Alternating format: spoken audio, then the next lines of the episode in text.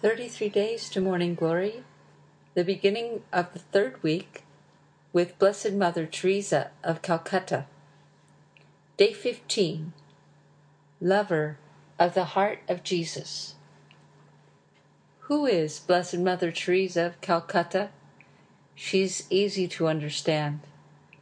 All we really need to know are two words I thirst. These words of the heart of Jesus, spoken mm-hmm. from his agony on the cross, were Mother's whole concern, her everything, and the same could be said of Our Lady.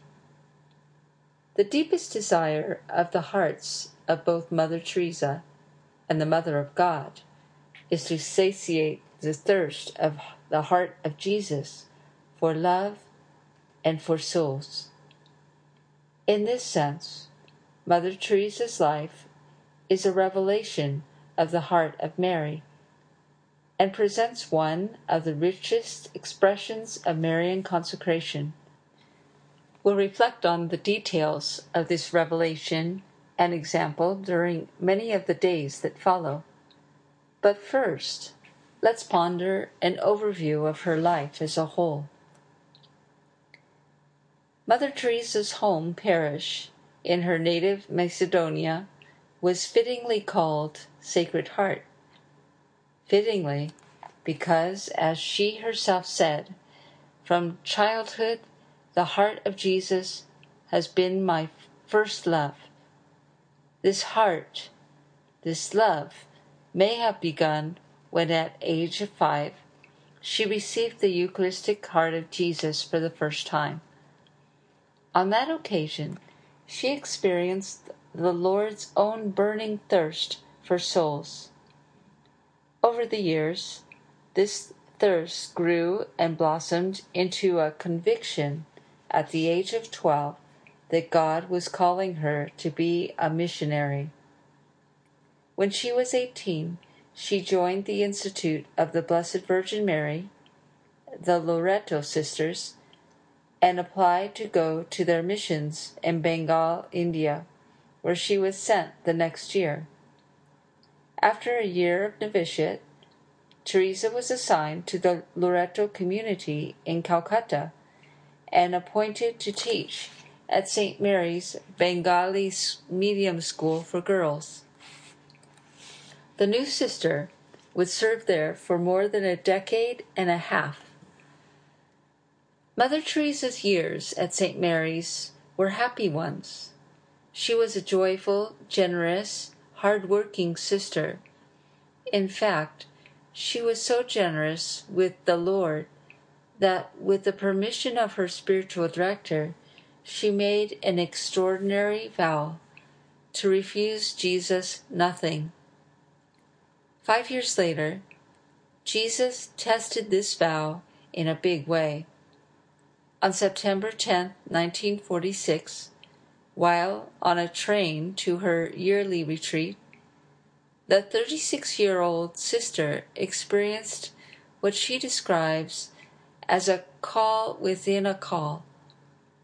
The details of this call became clear in the subsequent weeks and months through a flood of mystical experiences that included visions.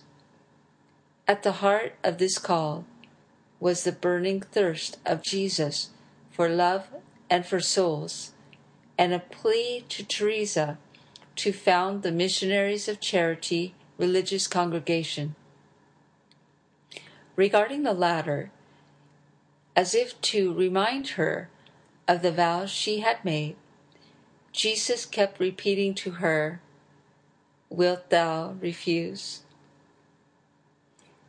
Mother Teresa did not refuse the Lord.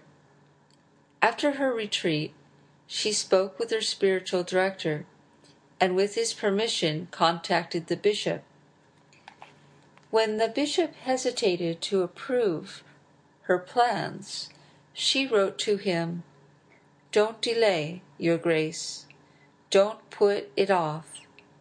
Let us take away from the heart of Jesus his continual suffering in the same letter, she repeated this idea let us bring joy to the heart of Jesus and remove from his heart those terrible sufferings.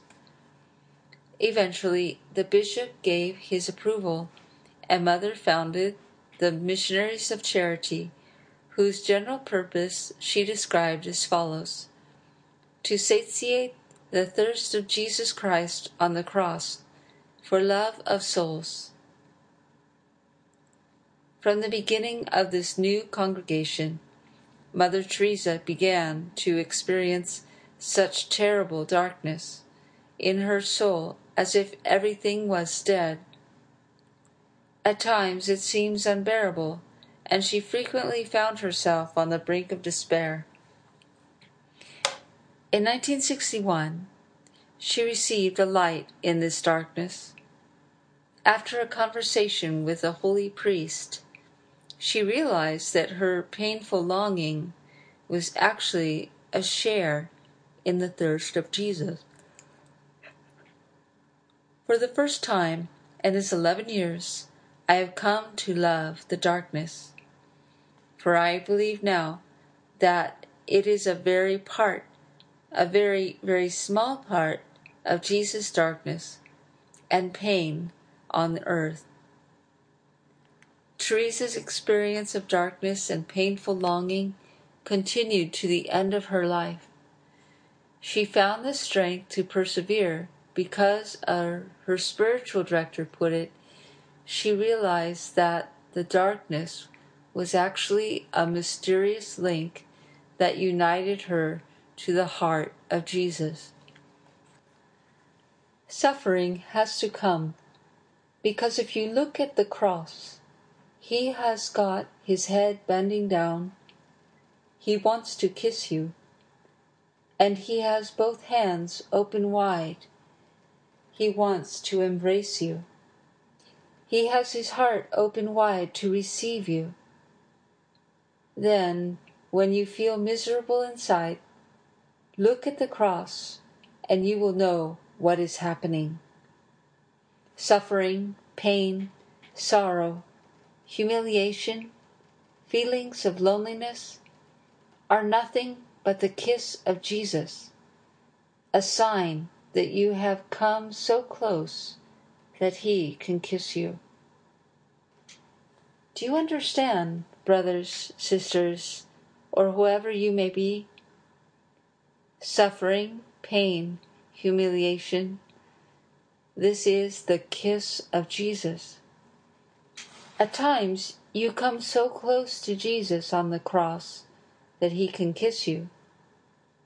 I once told this to a lady who was suffering very much. She answered, Tell Jesus not to kiss me, to stop kissing me. That suffering has to come, that came in the life of Our Lady, that came in the life of Jesus it has to come in our life also. Only never put on a long face. Suffering is a gift from God. It is between you and Jesus alone inside.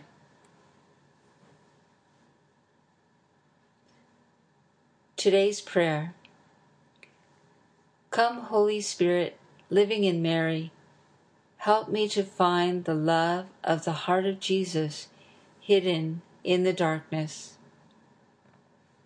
Glory be to the Father, and to the Son, and to the Holy Spirit, as it was in the beginning, is now, and ever shall be, world without end.